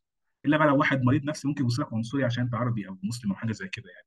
دي حاجة على جنب. إنما أنا في الشغل آه لا خالص يعني. ال team leader بتاعنا اللي هو المهندس ومش عارف دارس ماستر في إيه وبيتكلم لغة إيه وكلام من ده الناس اللي معايا الواحد أصغر مني سنا بيهزر معاه وبيندهوا باسمه والدنيا easy peasy خالص يعني. أنا طبعا عشان لسه ما احتكتش بيه فمضطر إن أنا يعني اخاطبه بصيغه الاحترام يعني. فلا ما فيش أي نظرة مهما كانت بتتبص على حسب ال profession بتاعتك إيه. أنت سباك أنت زبال أنت أنت أنت ما فيش. بس بالنسبة للفنيين ما شفتهاش خالص إن أنا علشان مهندس أو أنا علشان كذا عشان كذا بص بطريقه وحشة أو إن هو أفهم مني أو حاجة يعني. لا ما فيش للأسف زي اللي عندنا في مصر شوية يعني. ده مش للأسف كويس إن مفيش الحمد لله يعني. آه. آه طب إبراهيم أنا أنا شفتك كنت كتبت مرة post على لينكدين إن أنت بتسأل على آه هل في جامعة بتقدم بكالوريوس في ال signalling وكنت بتسأل على كده و... و... آه. يعني أنا مهتم الصراحة أعرف وصلت الإجابة للسؤال ولا لسه؟ وهل دورت في ألمانيا يعني فكرت تقدم؟ وصلت بس من أول ما وصلت صرفت نظر عن الموضوع خالص يعني. لا سيبك سيبك من الجامعة بتاعت بتوع إنجلترا. إنجلترا بتخش في 30000 دولار يعني رقم صعب جدا. أنا بتكلم على ألمانيا. أنا عارف يعني. بالظبط. طب ألمانيا بقى ما فيش ما لقيتش؟ آه، ألمانيا فيها بس فيها ماستر وأنا ما معيش بكالوريوس. آه، فعشان كده مش هينفع أخش على ماستر. بس في Deutsche Bahn بتعمل حاجة اسمها duales Studium يعني تدرس معاها خمس سنين. يبقى أنت درست إيه؟ آه، نظري وعملي مع بعض. تطلع بتتخرج engineer خاص بال signalling والحاجات دي. فدي هنا خاصة بالشركة. إنما بكالوريوس خاص زي البكالوريوس بتاعك power أو بكالوريوس آه، هندسة مدني أو حاجة زي كده خاص بس بال signalling والسكة لا هو يبقى في ماستر بس. ما شفتهاش هنا في ألمانيا خالص يعني. بس إلا بقى لو عن طريق شركات زي Deutsche Bahn أو أي شركة نقل مواصلات يعني هي ممكن تكون بتعملها خاصة بالشركة والدولة بتعترف ب 100% يعني. يعني هو البرنامج الوحيد اللي هو الخاص ب Deutsche Bahn بس لكن ما فيش آه وشركات ثانية اللي هي أصل ما فيش غير ما فيش ما فيش يعني في شركات ثانية غير Deutsche Bahn يعني. في شركات ثانية كتير شركات نقل في ألمانيا يعني. بس هي الشركة الام بتاعتهم هي Deutsche Bahn آه في شركات زي بتاعت برلين Verkehrsbetriebe دي. آه لا برلين في الكيف تريب أيوه. آه دي برضه بيبقى فيها آه بتاعت مواصلات برلين يعني. انت هنا كل مدينة أو كل ولاية في ألمانيا في شركة مواصلات خاصة بيها زي مح... أتوبيسات النقل العام القاهرة واتوبيسات النقل العام اسكندرية الكلام من ده بس هم مش حكومة. ما فيش هنا شركة حكومة غير شركة الكهرباء وفي نسبة كمان منها كبير قطاع خاص والمية غالبا برضه حكومة. إنما غير كده ما فيش شركة خاص. حكومة نهائي دويتش. بان سيز كله كله كله قطاع خاص. بس زي ما قلت لك على حسب الشركة اللي أنت بتعمل فيها وممكن تكون في شركات نقل ما بتعملش البرنامج اللي أنت بتقول عليه ده. يعني يعني لو دورت كتير هتلاقي بس بالصعوبة يعني. إنما بقى كهرباء وميكانيكا IT computer science مش عارف إيه كلام من ده آه نار يعني نار العالم يعني زي ما طب أنت إيه صرفت يعني. صرفت نظر عن الموضوع ولا يعني ناوي تمشي في حاجة زي كده؟ والله ما صرفتش نظر بس يعني كل فترة لها أولوياتها يعني. أنا دلوقتي ما مش هقدر إن أنا دلوقتي أبدأ أشك هندسة إن أنا أدرس يعني. بس أنا حتى لو هدرس هدرس general mechatronics أو كهرباء مش هدرس حاجة خاصة يعني. حتى عشان أنا مش عارف بكرة في إيه. فرضا حصلت مشكلة بكرة ما بقتش حاله بال signalling فأنا يبقى ليه رابط شهادتي بإن أنا بس بكالوريوس signalling يعني. لا يعني. آه بس فكده إيه؟ تفكير سليم. آه بالظبط. فكده كده سواء الخريج ميكانيكا أو كهرباء بيشتغلوا هنا أو هنا بيدوسوا يعني. بالذات الميكاترونكس يعني. أنت بتبقى ماسك العصاية من النص آه كهرباء ميكانيكا برمجة آه مع robots مع كذا مع كذا. ليا واحد صاحبي كان معايا في المنحة خريج ميكاترونكس اسيوط ما شاء الله عليه يعني. آه مثلا ما كنتش بسأله في حاجة في برمجة أو كهرباء أو ميكانيكا أو فيزياء أو رياضة إلا ما شاء الله بي ما شاء بي الله بيجاوب يعني. ربنا ربي يزيدنا علم يعني. بس. فلا يعني الأفضل بس زي ما قلت لك إن أنا آه آم، متريث بس شوية كده لغاية الاولويات اللي عندي اليومين دول تخلص. وبعد كده slow down شوية و I go ahead يعني مع دراسة ولا حاجة إن شاء الله. ربنا يوفقك إن شاء الله. طيب خلينا بقى نتكلم عن ال quality آه، أنا كنت شفت قريب آه، حلقة كده لأحمد الشقيري كان بيتكلم عن آه، ال quality وجاب صور حلقة كلها تقريبا في المانيا المانيا. بتعمل procedures صعبة جدا في ال quality بنتكلم عن test ات كتير جدا عشان خاطر المنتج النهائي يطلع بالشكل ده. brand recognition انت once ان انت عارف إن ال brand ده ألماني أو المنتج ده ألماني خلاص أنا هشتريه وأنا وأنا مغمض وعارف إن هو هيشتغل بشكل كويس. آه، وبما إنك صاحبي و... و... وأنا طبعا أتشرف يعني كنا اتكلمنا قبل كده وعرفت وشفت ليك شوية صور يعني بتتكلم عن منتجات ألمانية. خلينا نقول إن هي wayside elements عناصر موجودة بره على ال track. قديمة جدا ومع ذلك لسه محتفظة بال quality بتاعتها ولسه محتفظة بالشكل أكنها لسه يعني راكبة آه، امبارح. لو أنت ما كنتش قلت لي إنها راكبة مثلا من 20 30 سنة كنت هقول لك دي راكبة من أسبوع بس هي متوسخة شوية بشوية آه، شحم وتراب. إزاي بنوصل؟ يعني. تمام. لو شحم يبقى في مشكلة في ال rolling stock خلينا نقول ال- السؤال إزاي بنوصل للدرجة ديت من الكفاءة وإزاي دايما ال- ال- ال- العناصر والأجهزة بتاعتنا سواء كانت هي indoor device أو outdoor بتفضل دايما محافظة على شكلها. عشان خاطر أنت عارف عندنا مشاكل عندنا مشاريع كتير جدا في مصر ومحتاجين نحافظ على اللي إحنا بنعمله دلوقتي كحكومة أو كوزارة نقل أو whatsoever يعني. بص هي كلمة السر في الصيانه الدورية يعني. هو بتبقى عقود صيانة آه ما بين العميل وما بين سيمنز أو ما بين العميل وما بين أي شركة يعني بلاش سيمنز فعلى حسب برضو العميل ما دي بترجع للعميل. في شركات ما بتعملش صيانة عشان مثلا مكلفة سواء مع سيمنز أو مع شركة ثانية بس إيه في troubleshooting والله لو حصل عطله أجيبك. غير كده أنا عندي ال team بتاعي بيصنع بس ف أنا بقول لك إن في في شركات يعني في مانهايم ده الشركة بتاعه النقل اللي في مانهايم دي مش نقل مواصلات هي نقل بضايع. دي معانا من السبعينات. من أول ما سيمنز بدأت تبنيها وخلصتها عقود الصيانة دي معانا من السبعينات. اسف من التسعينات من التسعينات من 93 يعني فاكر شكل ال relay يعني 93 فكل ست شهور في بنود صيانة معينة بيجي تعمل لها صيانة. التحويلة بتتشحن كل سنة. وفي خلال الس... وبي check عليها كل ست شهور في قياسات إنما تشحين بس هو كل سنة. وفي لو مثلا شحمت مثلا شهر 12 المفروض أجي شهر 6 ما شحمش بس لو لقيت الشحم ناقص برضه بزوده ما ببص عليه يعني. أوكي. بنظف. بجيب حتة corner انضف يعني بروتوكول صيانه دورية معمول بيه بيخلي حرفيا أنا والله شفت relay ات من السبعينات وحرفيا كأنه لسه خارج من الكيس. أنا بقول طب حتى سألتهم طب ده لو باظ ليه spare؟ قال آه في spare بس مع العميل مش مع سيمنز يعني في spare مع العميل. بنروح من الورشه بتاعت العميل وبنركبه. آه فهي هنا الصيانه الدورية هنا دي حرفيا كلمة السر كلمة السر كلمة السر يعني اللي هي بتحافظ على الحاجة بالظبط زي عربيتك انت بتغير لها الزيت كل 10000 وحاجات زي كده بمية الريديتير بي بي إلى خلافه. آه وبتمشي زي كتيب الصيانه اللي, صاحبها عملها بتقول كذا كذا. سيبك بقى من زميلك اللي بيقول لا ممكن تمشي يعني أنا كانت معايا نيسان الصيني بتاعتي مثلا. آه والله زيت الفتيس مكتوب في كتاب الصيانة إن أنا غير 40000 كيلو. واحد صاحبي قال أنا لسه 60000 وما غيرتوش لا معلش أنا هغيره 40000 أه مكلف بس أنا غير 40000 ما عنديش مشكلة. آه ده كده مثال بسيط يعني. فهي الصيانة الدوريه كلمة السر من الآخر يعني. عقود الصيانة تتظبط على حسب بقى ما بين العميل والشركة اللي بتنفذ. بنود الصيانة بيتفق عليها طبعا. طب أنت هتيجي تصينها إزاي؟ إيه اللي هيحصل؟ آه دي تتصين ولا لأ؟ طب أنا خلاص عشان برضه ممكن تكون مكلفة أنا ممكن التيم بتاعي يشتغل معاك شوية. زي ما الهيئة بتاعة الأنفاق بتبعت ناس لل لالستون أو حاجة يشتغلوا معاهم سنه أو كذا بحيث إنهم ياخدوا شوية خبرة ويرجعوا تاني الهيئة. فده ممكن يحصل برضه فكرة يعني. آه، بس يعني ما هي أول يعني خلي كلام مقاله وده اللي هي السنة الدوريه علشان الحاجة توصل فهمت فهمت. لنتيجتها وتطورها وكل حاجة يعني السنة الدوريه طب آه إبراهيم عادة التجارب المصريين اللي بشوفهم بره مصر خاصة في ألمانيا معظم الوقت بيكونوا آه مهندسين آه ومبرمجين يعني حاسبات وبرمجة وكده ده القطاع الأكبر اللي كنت بشوفه. فيعني تجربتك أنت بالنسبة لي تجربة جديدة الصراحة. آه عايز أسألك بقى سؤال بالنسبة للقطاع سواء الفني أو القطاع اللي شغال في موبيليتي في مصر هنا. إزاي آه لو ليك واحد صاحبك شغال في القطاع الموبيليتي في مصر آه في القطاع الفني خصيصا هل في فرصة له بعيدا عن المنحة إن هو يشتغل بره مصر في ألمانيا؟ وإزاي؟ بص هو آه بيبقى فيه بس بتبقى على حسب الشهادة اللي هو اخذها يعني. بمعنى في موقع كده اسمه anabin ده الموقع ده موقع ألماني خاص بالشهادات المصرية بتاعتك اللي أنت درستها. الموقع ده معاه آه، شهادات العالم كلها كل الدول بأسامي كلياتها مع بمعاهد بتاعتها بمدارسها بكل حاجة. فبيقول لك إن والله الشهادة بتاعتك دي اللي هي متسجله عندنا دي جامعة أسيوط وليكن يعني. آه، بيبقى مش عارف إيه أو H دي كده تقريبا اللي هو لو إيه تقريبا دي كده مش متوافقة لل criteria بتاعتنا فمش هنقبلها عندنا مش مش هنعمل لها recognition مش هنعترف بيها في ألمانيا. لو إتش غالبا هنعترف بيها مش فاكر إتش أو إيه. بس فهو على حسب هو دارس إيه لو دبلوم صناعه عادي أو أو معهد سنتين آه، أنا غالبا لما جيت أعمل الاعتراف بتاعي عملته على معهد السنتين يعني دي الحسنة اللي خدتها من معهد الثقافه يعني الشهادة بس إن إن الاعتراف دي أنا فنان. دون الصراحة مش متذكر بس هو دون في المجمل هو دبلوم صناعي ايا كانت الكواليتي بتاعته إيه يمين شمال إيطالي خاص بت...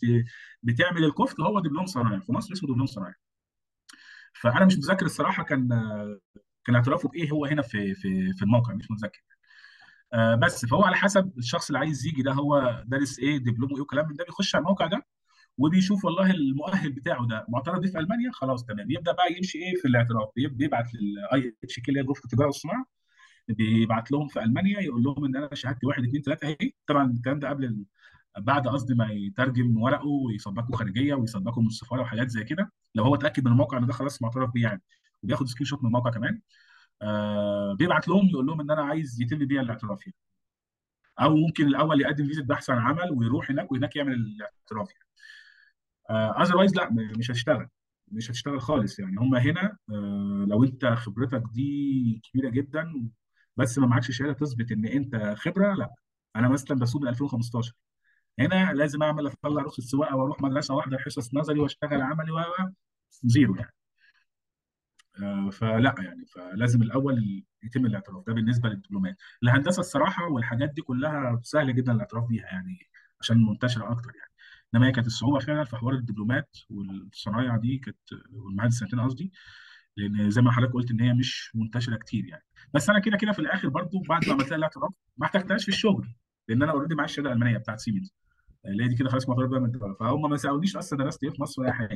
هم قالوا أنت معاك الفلوس بتاعك. آه معايا اتفضل طب أنا أنا بقى يعني أنا لو جبت خلاص شهادة ومعترف بيها وعايز أشتغل في ألمانيا أعمل إيه؟ يعني خلاص اتاكدت إن أنا شهادتي معترف بيها وترجمت ورقي كله إيه الخطوات اللي أنا أعملها عشان ألاقي فرصة عمل في, في ألمانيا؟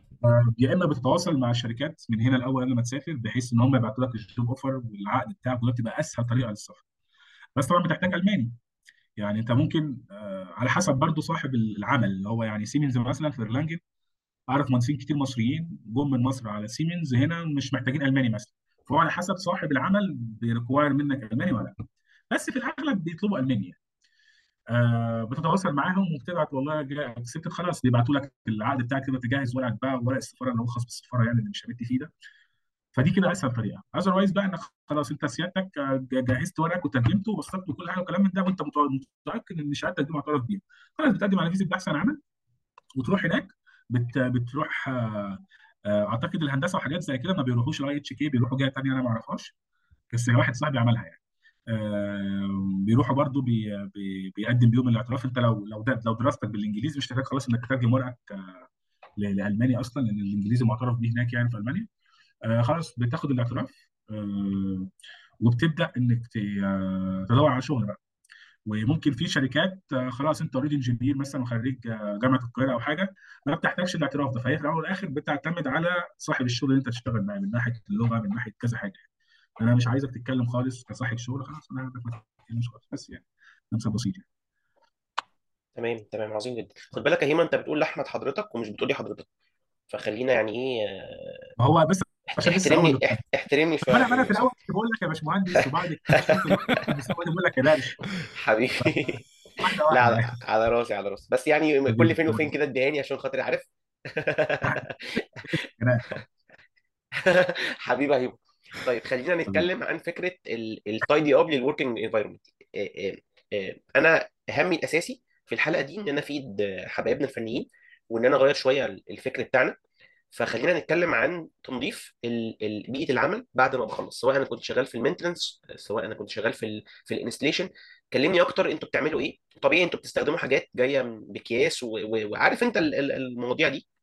فعرفني أكتر أنتوا بتعملوا إيه آه، عشان خاطر زي ما قلت نغير الفكر شوية ونحسنه. اتفضل. والله أنا يعني الحاجات دي برضه كانت موجودة في مصر الصراحة. أنا ما اشتغلتش سواء في شنايدر أو في وفي مصر. لما كنا بنخلص كنا بن... بنلم ورانا سواء تقشير الكابلات آه، أكياس بتاعت الريلات الحاجات دي كلها. أفتكر في آخر فازه أنا اشتغلت فيها من, من الأهرام حرفيا لغاية نادي الشمس. كنت بمشي في النفق أنا وزمايلي ومعانا اللي هم كلها عربية السكة. حرفيا قصه ورق كنا بنلمها من النفق فأنا مش شايف إن دي أصلا فيها أي عيب. أنت كنت شغال هنا. دي ال... ال... البقايا بتاعت شغلك يعني قصايص الكابل الحاجات دي كلها أكياسك سجايرك كانزاتك كيس شيبسي كلام من ده كله كنا بنشيله. شايف إن في عيب؟ كذلك هنا برضه. هنا آه، بس هم هنا بقى يقول لك إيه؟ يعني دي شفتها. يعني كانت في حاجة بسيطة حتى كده اللي هو إحنا العقد اللي بيني وبينك بيقول لك واحد زائد واحد بيساوي اثنين هو خلاص اثنين مش اثنين زائد صفر بيساوي اثنين لا هو واحد زائد بيساوي اثنين يعني كنا بنفتح آه، حتة آه، روزيتا كده يعني آه، علبة مقفولة يعني فيها كابلات وبتاع. فالكابل كان طويل جدا والدنيا محطوط جوه. فدي إحنا مسؤولين عن صيانتها يعني. أو جزء من العلبة دي مسؤولين عن صيانتها فالكابل طويل جدا. بقول طب ما أنا أقص الكابل ده وأحط وميكانيك أحط ترميلتين ثلاثة واوصلها قال لك لا إحنا شغلتنا بس ناخد قياسات ونمشي. دي مش بتاعتنا. فدي بقى حاجة ضايقتني يعني بمعنى إن وارد جدا إن إحنا نشتغل في بعض الأماكن. أو لحد دلوقتي لما كنا بنشتغل ورمينا حاجة كلام من ده بننظف حوالينا. سواء عند تحويلة عند في غرفة التحكم كلام من ده بننظف حوالينا حتى بنمسك القماشة بنلمع الهات والحاجات دي كلها التراب الكلام ده كله. آه بالظبط ده اللي أنا عايز أركز عليه. بالظبط. آه آه آه آه, آه بيحصل بالظبط. ده لا لا ده, ده طبيعي جدا بيحصل. بس بال- بالطريقة اللي هو قالها لي بتاعت حوار أصل الكابل دي مش بتاعتنا. أنا ممكن نيجي في مرة ولا حاجة نلاقي فيه زبالة ولا حاجة مرميه في السكة يقول لك لا دي مش بتاعتنا. العميل هو اللي مش مش بتاعتنا. بس. فلو إحنا مثلا جايين نصين تحويلة وبتاع كلام من ده إحنا مالنا نلم ليه السكة؟ الناس في كوبري مثلا فوق الناس بتحدف ازايز إزاز وكياس وكلام من ده إحنا نلمها ليه؟ مش بتاعتنا يعني. كلامه برضه فيه شيء من الصح يعني. بس يعني فلا إنما أي شغلانة بنخلصها بننظف ورانا 100% زي عظيم جدا. جدا. بالظبط ب- بنفرش شقة عروسة بننظف ونظبط كل حاجة. طيب آه الألماني. يعني انت اتكلمت كذا مرة عن فكرة ان انت الألماني آه، الناس كلها بتتعامل معاك ألماني حتى لو بيعرف إنجليزي لازم ألماني ألماني أي حد هيجي من مصر الألماني بتاعه لازم يبقى كويس. انت نفسك تجربتك كانت عاملة إزاي مع الألماني؟ إمتى قررت أصلا انت تتعلم؟ ويعني خد يعني امشي معانا مرحلة التعلم بتاعتك بحيث لو أنا بكرة حبيت أتعلم ألماني أكون خدت أهم ال- ال- الدروس اللي أقدر أستفيدها من تجربتك عشان تجربتي تبقى فعالة في التعلم. بص هو آه، الكلام ده كان في 10 2017 لما أنا قررت إن أنا لازم أتعلم ألماني علشان آخد فيزا بحث عن عمل وإيه وأسافر يعني. ففين أحسن معهد بيعلم ألماني في مصر؟ كان لقيت جوته وكان أغلى حاجة يعني يعني كان بمرتب شهر تقريبا المستوى الواحد. آه، فأخدت لغاية مستوى متوسط لغاية B واحد. آه، بس طبعا في حاجات تانية زي جوته في MIG بتاع آه، علي منصور في كذا حاجة تانية يعني وفي أونلاين. ف بس ف لا أنا كان مش هقول كان اختيار سيء أو حاجة يعني بس لا يعني كان هو ساعتها اللي كان متاح المهم ف درست فيه هناك آه، كان المستوى كنت أنا واخده مكثف كان ثلاث مرات في الأسبوع كل مرة أربع ساعات. آه، كان سبت واثنين وأربع تقريبا.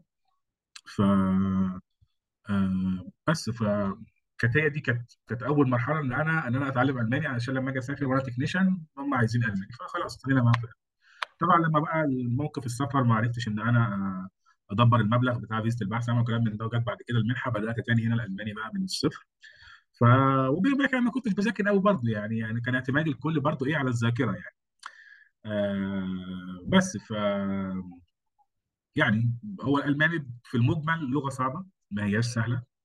آه، أنا عشان كنت بتعلم إيطالي كنت بتكلم إيطالي كويس جدا. فطريقة شرح الجرامر أو فهم للجرامر كان سهل شوية علشان تقريبا نفس النهج بتاع الإيطالي شبيه بالجرامر بتاع الإيطالي. آه، بس في بعض يعني في أداة التعريف لازم في بعض الكلمات آه، بتتحفظ بأداة التعريف. إنما الإيطالي مثلا كان في والله الكلمة المعينه لما يجي آخرها أقول مثلا تبقى دي مذكر الألماني لا ملهاش دلالة آخرها كذا آخرها كذا أنت تحفظها بالارتكل بتاعها. طبعا في في الآخر بقى في الآخر بقى لما وصلنا لمستوى advanced شوية قالوا لنا بقى خلاص بعد كده أنتوا دلوقتي وصلتوا ده كان دلوقتي بنقول لكم إيه على ال keywords بقى اللي في اللغة؟ اللي تعرفكم من الأول الكلمة دي مذكر ولا مؤنث طب أنتوا ليه ما قلتوش كده من الأول يا جدعان يعني؟ فالمخرج عاوز كده. بس فهي لغة محتاجة جد اللي هيبدأ يدرس ألماني ده من أول يوم يبدأ يذاكر ويحفظ كتير كتير كتير كتير ويسمع كتير ويتكلم كتير عشان برضه في بعض مخارج الحروف إن أنا بقالي أربع سنين دلوقتي في ألمانيا ومش بتقنها برضه زي أهل البلد يعني. فلا ما هياش لغة سهلة زي الفرنساوي أو الإيطالي أو الإنجليزي حتى لا خالص يعني. فمحتاجة تعب ومجهود كتير يعني. أنا أعرف ناس كانت حاطة إن هي تيجي هنا تعمل ماستر خدوا لغاية B واحد في ست شهور. يعني الطبيعي لغاية تاخد B واحد ده تسع شهور وعمل self study self study من A eins من A واحد. دي B واحد في ست شهور. بعد كده B اتنين بقى علشان مستوى تقيل شوية وبتاع راح خدوا course يعني. والموضوع يستاهل الصراحة. يعني ألمانيا متعطشة للفنيين في جميع أنحاء المجالات في الدكاترة في كل حاجة تخصصات.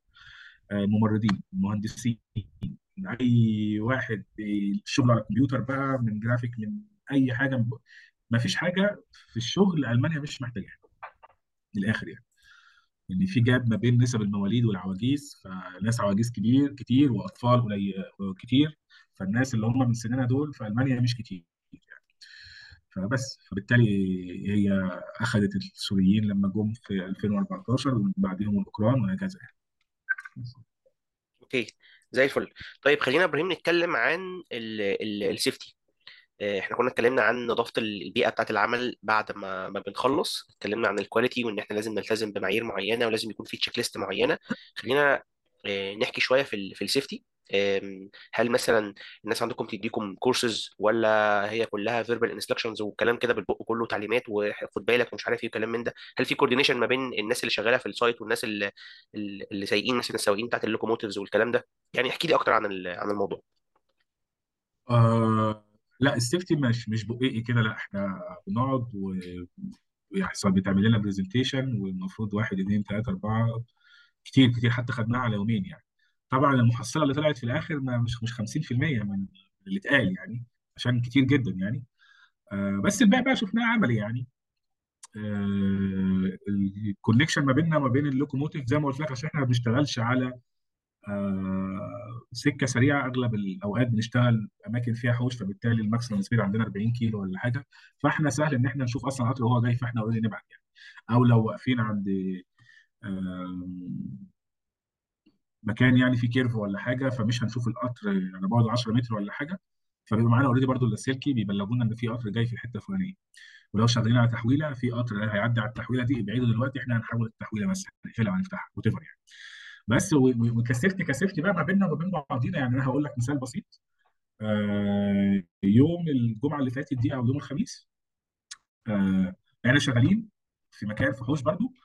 اخره في buffer نهايه سكه خلاص. في buffer هو على شمالي في buffer وعلى يميني already أنا شايف التحويلة آه، مفتوحة. يعني اللي هيجي مش هيجي هنا هيروح على ال track الثاني الناحية الثانية خلاص كده. فأنا بعدي بعدي ال track بعدي السكة. ما بصيتش يمين وشمال. أنا واخد في ال safety إن أنا لما أجي أعدي لازم أبص يمين وشمال. أنا ما بصيتش. فالمسؤول عني قال لي أنت ليه ما بصيتش يمين وشمال؟ قلت له ابص يمين وشمال ليه؟ ما هنا في نهايه سكة وهنا التهويه مفتوحة مش محتاج إن أنا أبص يعني. وكده كده أنا عايز ما عرفتش أقول له إزاي بالامانه ان أنا شايفها بطرف عيني. فشفت بقى المصطلحات البسيطة دي مش عارف أقولها له. بس أنا تربست معايا لأ أنا مش مش مش مستاهل إن أنا أبص. ما هنا نهايه سكة ما فيش قطر هنا وهنا التهويه مفتوحة. إحنا شغالين في ال... في الحاجات اللي ما بعد التحويلة دي. فطبيعي لازم نأمن نفسنا. مفتوحة وكمان في كمان آه عاملين لها safety ميكانيكي كنا حاطين hammer ولا حاجة برضو علشان حتى لو قفلت مش هتقفل. يعني بص كذا حاجة يعني. فبص ليه؟ قال لي أنت شفت في التعليمات إنك لما تيجي تعدي على سكة تبص يمين وشمال؟ آه تبص يمين وشمال. بس.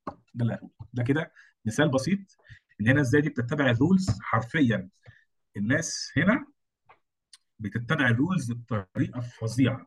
يعني اللي هو اللي فوقيك واللي فوق واللي فوق واللي فوق واللي فوق اللي حط التعليمات دي هو حطها لسبب معين. ووصلت للرقم 10 تحت اللي هو ممكن يكون كان السبب ده. وجت في العبد لله اللي أنا مش مقتنع باللي أنا بعمله ده أصلا. بس عندنا احترام الرولز لازم نحترم. نحترم القواعد والقوانين بتاعتنا دي نحترم.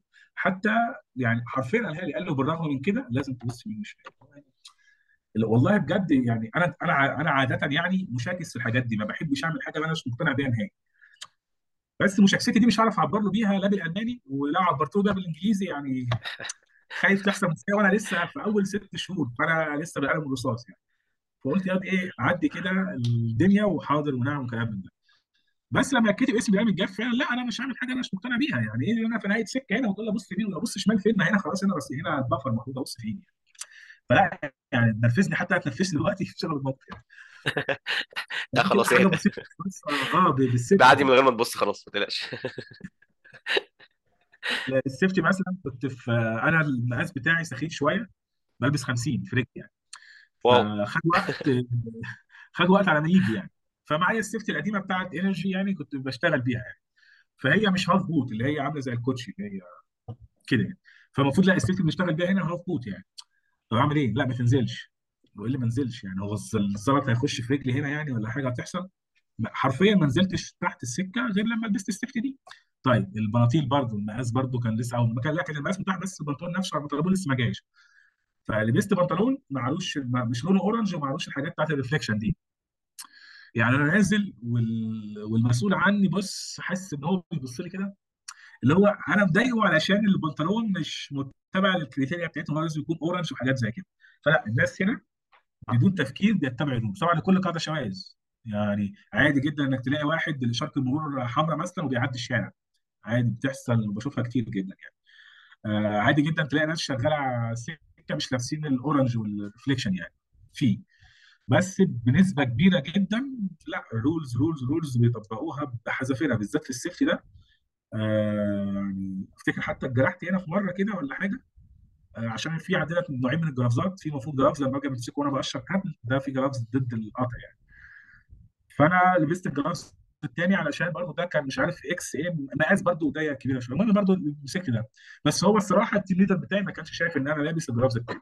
فأنا الصراحة معتمد برضه على إيه؟ على ال... أنا مش أول مرة اقشر كابل مسلح يعني. تع- اتعلمت كتير في مصر وال... ال supervisor بتاعي في مصر ربنا يبارك له علمني إزاي اقشره وآخد بالي لما أجي اقشر وبتاع علشان التسليح هنا ما تعوركش وما تجيبش القطر كده اكل بره وكانت لها تكنيك يعني. فأنا عملت ده كله وكل حاجة وبتاع. ومع ذلك برضه إيه خدت لي جرح بسيط كده إيه خد ال... حرفيا حاجة لا تذكر خربوش يعني.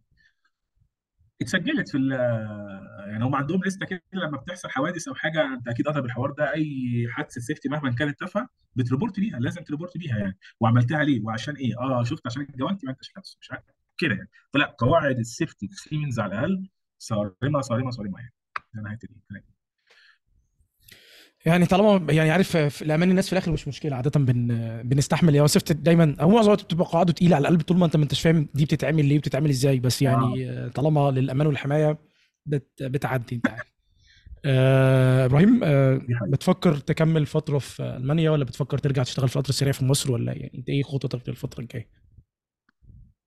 آه والله أنا قلت لو آه لو هرجع أشتغل في سيمنز مصر أو حاجة يبقى بال- بالعقد الألماني بتاعي يعني إن أنا still آه جاي كسيمنز ألمانيا بس رايح أشتغل في مصر يعني. ومش هنا برضو مش أحسن حاجة يعني كل حتة فيها ميزة وعيب. آه هنا برضو مش سمنة على العسل خالص خالص. مواقف سخيفة تقابلها تكره فيها الألمان وتكره اليوم اللي جيت فيه هنا. آه يعني مش غربة برضه انت still في غربة يعني برضه بعيد عن أهلك بعيد عن مراتك بعيد عن ابنك بعيد بعيد بعيد. لا يعني كل حاجة ليها مرتها وليها حلوها يعني. بس في مصر حتى أنا قلتها لل team leader بتاعي قلت له ما فيش كده إن إحنا ممكن نروح ن service في مصر ولا حاجة؟ قال لي إحنا inside Germany مش outside يعني. ممكن outside هم اللي يروحوا إحنا لا يعني. قلت بروح فين القسم ده يعني؟ يلا. عموما ردا على على خصوصي أنا كان ليا واحد صاحبي النهارده كان قاعد معايا محمد علي سوتر يا خصوصي. كان قاعد معايا بيدردش معايا وبتاع فقلت له والله أنا مش عارف ما جربتش إن أنا أقدم على سفر بره يا ابني سافر وبتاع ومش عارف إيه. فقلت له أنا ما جربتش مش عارف ال- ال process الموضوع آه ما أعرفش ما ما أعرفش ال process ما أعرفش كمان الشهادة بره هل هتمشي مش هتمشي مش عارف إيه. يعني أنا هنا عشان خاطر يدخلوني وأوصل لل position مثلا اللي أنا فيه دلوقتي technical HR technical interviews كتيرة. عشان خاطر يتأكد إن أنا qualified وبتاع ومش عارف إيه. هل بره لازم certificate معينة؟ لازم الله أعلم مش عارف. مش هضحك عليك بس ممكن تمشي. ممكن تمشي. أنت نعم آه اسمك ممكن تمشي. أنت اسم التخصص بتاعك هندسة ميكنة زراعية وحاجات زي كده.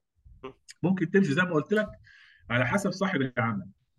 واحتياج الشغل ليك. والله يعني زي ما قلت لك كل قاعدة شواذ. آه ممكن صاحب العمل مع كام recommendation من جوه الدنيا تمشي. زي انت هنا في مصر انت اثبتت والله يا عم دلوقتي أنا ما معيش شهادة. بس أنا اديني في الحاجة دي دلوقتي ابقى احسن من اللي معاه شهادة. انت إيه اللي بيفرق بيني وبينك يعني؟ هو الامتحان. بتعرف تبرمج؟ اتفضل الكمبيوتر برمج صح. يعني ادي الجامعة وادي الجمال أيوه أيوه. صح. بس. لا. ف بس فهي ممكن هناك تمشي. بس بنسبة كبيرة علشان ال... يعني برضو حاجة كده على جنب ألمانيا من أعقد الدول في حوار الورقيات. يعني لو أنت فاكر إنك لما تروح السجل وتأخر ساعتين ثلاثة يا ده أنا طلع عيني وبتاع. أنا هنا بس عشان أجدد إقامتي أنا بعت لهم بقى أربع خمس أسابيع إن أنا جيت المدينة الجديدة وعايز أجدد إقامة. بعت بتاع 10 ايميلات no answer لحد دلوقتي. zero حرفيا يعني. هتيجي تطلع حوار الرخصة ده بتاخد معاك سنة عشان تاكد ياه. لهم بس. أنا عايز اطلع رخصة؟ والله قعدت يجي شهر إن أنا ألاقي ميعاد ولما لقيت الميعاد كان بعد حوالي سبع أسابيع. ولما جالي الجواب إن أنت ابروفد جالي بعدها بخمس أسابيع. شوف عدى كام شهر في النقطة دي. فلا لا لا. علشان عدد الناس ال- ال- المتقد- المتقدمين مثلا كتير ولا عشان خاطر إيه بالظبط؟ لا خالص. ومش عشان متقدمين كتير ما مش عارف مش مش لاقي لها سبب. أنا أنا بروح هناك حرفيا ما بلاقيش زحمة في المكان. يعني أنت الحوار منظم آه. مش بتروح انت جاي ببعت لك الايميل في رقم الحجز بتاع الكلام من ده بت- في شاشه بتجي لك تقوم داخل. فما بيكونش فيه زحمة يعني الدنيا منظمه. في ناس كتير في ناس كتير مش عارف. أنا ما, ما, ما مش لاقي لهم ملة. في أي حاجة لازم حجز مواعيد. حرفيا. الدكتور الدكتور يعني أنت هنا حوار برضو المجال الصحي شوية. بت... لما بتتعب بتروح الأول للدكتور الطبيب الممارس اللي هو بيحدد أنت تعبان بطنك في إيه طب تروح لقلب تروح لجراحة تروح تروح. مش بتروح للتخصص على طول يعني. آه. هو عرف يعادك عرف يبعتك للتخصص طب دلوقتي أنا عشان أروح للدكتور ده أصلا كنت تعبان من فترة كده لازم ميعاد طب دلوقتي أنا أموت يعني؟ لا روح الطوارئ. رحت بقى طوارئ المستشفى في الطوارئ. والله والله اليوم الاثنين اللي, اللي قبل اللي فات ده أنا داخل الطوارئ 11 الصبح خارج 7 وثلث بالليل. ومش مش زحمة. لا يعني في ناس كتير جدا جم ومشوا جم ومشوا بس الحاجة اللي أنا بشتكي منها دي ما كانش فيه غير دكتور واحد هو اللي موجود على حظي يعني فعلى ما جه بقى 8 ساعات قمت أنا لو كنت جيت بالإسعاف دلوقتي كنتوا هتعالجوني آه قالت آه المرة الجاية هتعمل الإسعاف اللي هو بكل برود يعني ببقى بجد أنت بتخبر كف على كف من الرد الطبيعي اللي بيتقال اللي أنت شايفه بارد ده ممكن في حلول تانية بس لا مش. إن هم يجتهدوا أو أو يشغلوا الدماغ زي ما إحنا بنقول يعني لا خالص. هو system واحد زي واحد بيساوي اثنين آه، بالنسبة إبراهيم لل لل لل self development بقى. أنت بتطور من نفسك إزاي؟ تنصح الناس آه، في مصر آه، زمايلنا وإخواتنا يطوروا من نفسهم إزاي ويذاكروا إيه وما إلى آخره. بص هو يعني هي كل شركة المفروض يبقى ليها platform إنك تتعلم من عليها حاجات يعني. وسيمنز هنا دسمة بالمادة العلمية بتاعتها خصوصا في شغلك يعني. آه على ذكر ال post اللي كنت منزله اللي هو الطبق ده ولا ال contact اللي كنت نزلته صوره قبل كده يعني. آه ده لقيت ليه رسومات وحاجات زي كده. بس بعد ما كان في واحد حط comment إن لو معكش ليه رسومات فالصراحة قلقت إن أنا أرفع حاجة زي كده إن برضو إيه ليها ال privacy بتاعتها يعني أو أنت في الشركة وفاهم إن الحاجات دي مش بتت share مع أي حد يعني غير لما باخد الإذن. فلا حاجة خاصة في مجال ال mobility الصراحة بخش على سيمنز يعني لقيت الحاجات طبعا كله بالألماني. لقيت تعقيدات اقوم جايب المصطلح بحاول أجيب المصطلح بتاعها بال English وأجيبه. يعني أنت دلوقتي ال ال 4 ملم probe دي اسمها إيه؟ أنت قلتها بالإنجليزي أنا نسيتها حتى دلوقتي. يعني احاول اجيبها ال- البروبه دي اسمها إيه اللي اسمها؟ ال feeler gauge feeler gauge هي هي المفروض أصلا إنها بتبقى متقسمة لكذا آه، لكذا تخانة أو لكذا thickness آه آه آه. في بقى الموضوع أصلا mainly كان كان كنا بندرسه في في المواتير والكلام بتاع الجرارات والكلام ده. على حسب التحويلة بقى already بالظبط. وال thickness بتاع عجلة القطر وقصص كده. المهم آه بس فهو آه في الموبيليتي لما زي ما قلت لك لما بحتار بقوم داخل على اليوتيوب وأحاول أفهم حاجة. يعني أي حاجة تانية بقى الصراحة النت ما خلاش يعني. يعني سهل جدا إنك تبحث عن أي حاجة وتلاقيها الصراحة في النت يعني في مواقع بالعبيط في أي حاجة. يعني يوتيوب برضو في ناس في تخصصات كتير جدا القنوات حتى في الألماني يعني قنوات كتير جدا للغة ممكن تتعلم تعمل self study ولا حاجة الألماني يعني. مش هقدر أقول لك إن أنا optimum في إن أنا بعمل كلام من ده خالص. أنا أكتر واحد بيسوف في الوقت يعني. آه، لازم كده حرفيا بضيع وقت كتير بس خلاص أنا عارف إن في حاجة دي أعملها. بص ازنقني تجدني يعني ازنقني في وقت كده هتلاقيني بطلع طاقة. إنما اديني سنة ممكن أجيلك في آخر يوم ولا حاجة أعمل لك الحاجة اللي أنت عايزها يعني بس. ف... آه طبعا يعني بحاول أغيره برضه عادة وحشة. آه بس ده بالنسبة للتطوير يعني على حسب الشركة أنت شغال فيها واونلاين صدقني حتى أنا لما حد بيقول لي آخد كورس إنجليزي فين؟ أقول له ذاكر على النت. دلوقتي مش مستاهلة خالص إن حد ياخد كورس إنجليزي وأنت النت عندك سامع ومواقع كتير بتعمل language exchange وبتاع تعلمه عربي وهو يعلمك English وتبقى والسؤال الثاني لو ممكن تذكرني بيه معلش؟ آه، اللي هو إمتى بتظهر الحاجة؟ السؤال التاني كان إمتى بتظهر الحاجة للتطوير؟ آه زي عندنا في مصر كده ما الصناعي يقول لك يا عم ما دام ماشية سيبها ما تجيش جنبيها حرفيا هم هنا بيطبقوا الكلام ده بالحرف. إن ما دام دلوقتي ال system ده شغال ليه نطور ونكلف فلوس رقم واحد يبص لها هي الفلوس. لو هيأثر والله ال system بتاعنا اللي شغال ده مؤثر على حاجة مثلا في الإنتاج طب لو طورنا هيزود إنتاج لو طورنا هيبقى في safety زيادة للناس وفي نفس الوقت آه وقت تقاطر أقل وحاجات زي كده خلاص نطور إحنا لحد دلوقتي في ألمانيا هنا في مئات غرف التحكم اللي بالتحويلة اللي هي باليد الدراع الميكانيكي ملاوينا أو أنا نزلت آه نزلت من شهر كده ولا حاجة كنا ب... بنصين آه، مزلقان. فبرضه نوع من أنواع التأمين لنفسنا برضه إن إحنا بنقفل التحويلة يعني. آه، فبرضه تحويلة بال hand. فعملنا كده بال hand وعملناه فلحد وقتنا هذا لسه في مئات وده كمان ده في إيه؟ ده المئات دول موجودين في Deutsche Bahn يعني في الطريق في ال... في القطر ال high speed الله أعلم في ال high speed ولا في المترو والحاجات دي يعني موجودة وشغالة لحد وقتنا هذا يعني. بس ما دام شغالة ليه نطور كده مع إن زي ما يكون في هنا في في ألمانيا حرفيا أحدث ال technology بتاعه ال mobility والحاجات دي لا في لسه الحاجات اللي من قديم الأزل وشغالة زي الفل وده بسبب إيه؟ الصيانة الدوريه بتاعتها يعني. فبس هو هنا التطوير عند الحاجة. غير كده لا. وآخر سؤال بقى بالنسبة لحوار التخريب ده ما خدناش فيه يعني أي تعليمات أو أي حاجة إيه يعني أفتكر مرة سمعت عن حادثة سرقة كابل هنا يعني حتى أو قطع كابل أو حاجة زي كده وقالوا إن في حد قطع. آه بس ده لما كنت في بريد ما كنتش لسه اشتغلت يعني. كنت بدرس ساعتها ما ما عرفتش حتى عن اسباب أو ليه يعني. بس أنا من ساعة ما اشتغلت في الشركة هنا ما ما صادفتهاش خالص حوار التخريب ده وما حتى ما ما, ما قلناش إن إحنا نروح نتكلم في الموضوع أصلا يعني. إن اللي هيخرب ده هيخرب ليه يعني. آه، أو اللي هيخرب ده already هو حد عايز يعمل حاجة وفاهم والله إن أنا دلوقتي بفصل التحويلة إزاي كهرباء وأحركها إزاي ميكانيكا يعني أعزلها إزاي عن غرف التحكم ما يبقاش شايفها أساسا وأحولها. ده كده واحد فاهم وقاصد فعلا يخرب يعني. آه، إن أنا مثلا ولا حاجة آه، أشغل ال track ده ولا حاجة وانت فاهم نعملها إزاي على ال axle counter مثلا ان أنا أخلي ال track ده ولا حاجة مشغول بسبب شيء ما مثلا.